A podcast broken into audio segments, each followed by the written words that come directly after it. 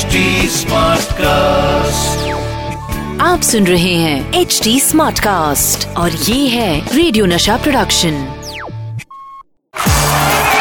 Nasha master strokes with Sandeep Patil फिर वही Oh, great shot. What a player he is. दीवानगी दोस्तों 28 Feb 2016 कुछ तीन चार साल पहले की बात है ब्रेंडन मैकलम न्यूजीलैंड का कप्तान what a cricketer he was Oh, McCullum goes over extra cover. That'll be six.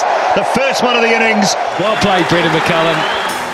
Brendon McCullum said goodbye to international cricket but ये गुड बाय कैसे रहा by breaking the record for the fastest test hundred by two ball Here he comes. How well's he hit it? He has hit that so well, and that's a hundred. What a way to bring it up.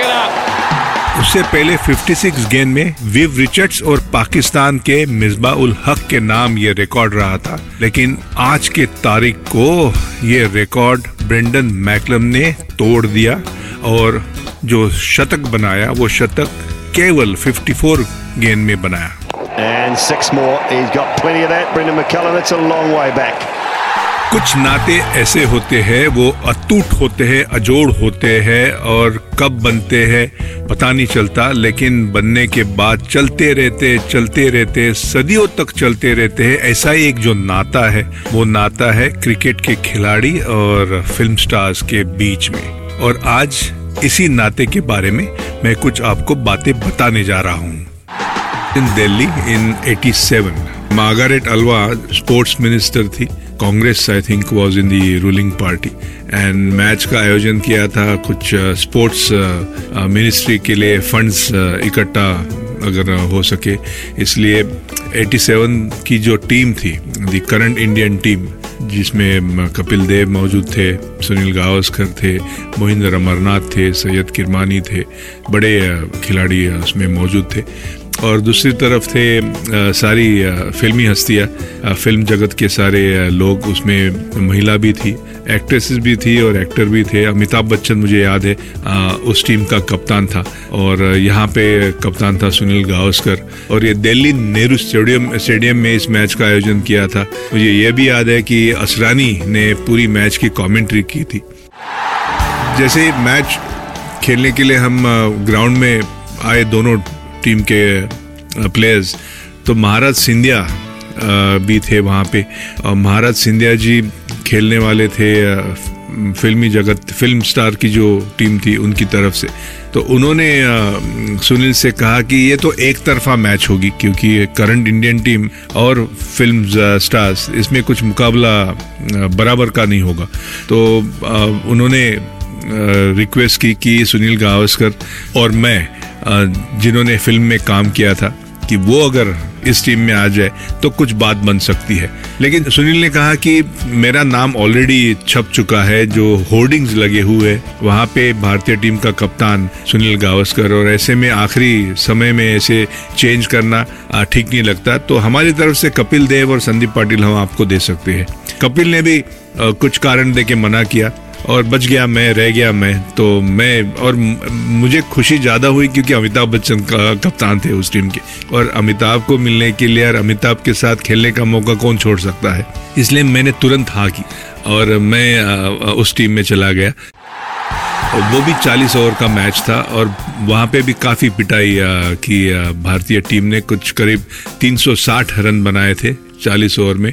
और मज़े की बात यह है कि जब हमारी बारी आई बैटिंग करने की उसके बाद तो मैं और महाराज सिंधिया जी ने ओपन किया था। और हमारी जो साझेदारी रही, वो साझेदारी रही थी करीब कुछ 120 या 121 रन की ओपनिंग पार्टनरशिप के लिए। और उस 120 रन में मेरा शतक था और 10 22 थे और कुछ 6 7 नो बॉल थे।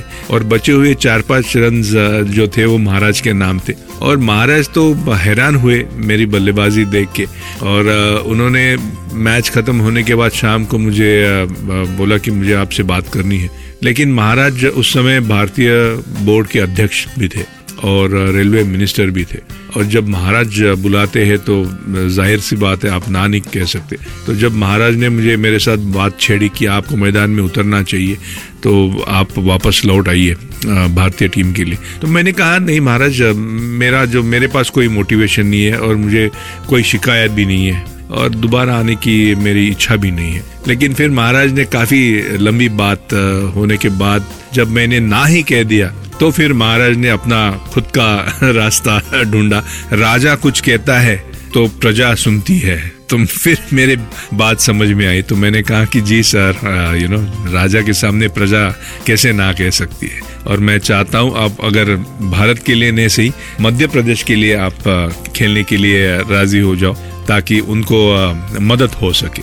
आपके पास जितना भी अनुभव है जितने गुण है, जितना एक्सपीरियंस है, अगर वो आप मध्य प्रदेश के खिलाड़ियों के साथ बांट सको तो अच्छा रहेगा उनके लिए। ऐसी शुरुआत हुई मेरी दूसरी इनिंग। अगर क्रिकेट की भाषा में कहे तो क्रिकेट की मेरी पहली इनिंग 79 से लेके 86 तक खत्म हो गई इंटरनेशनल क्रिकेट की। फिर दोबारा जो शुरुआत हुई मेरी तो एक कप्तान और कोच के रूप में ये जो मुझे मौका महाराज सिंधिया ने मध्य प्रदेश के लिए दिया था, वो दौर बड़ा सुनहरा रहा।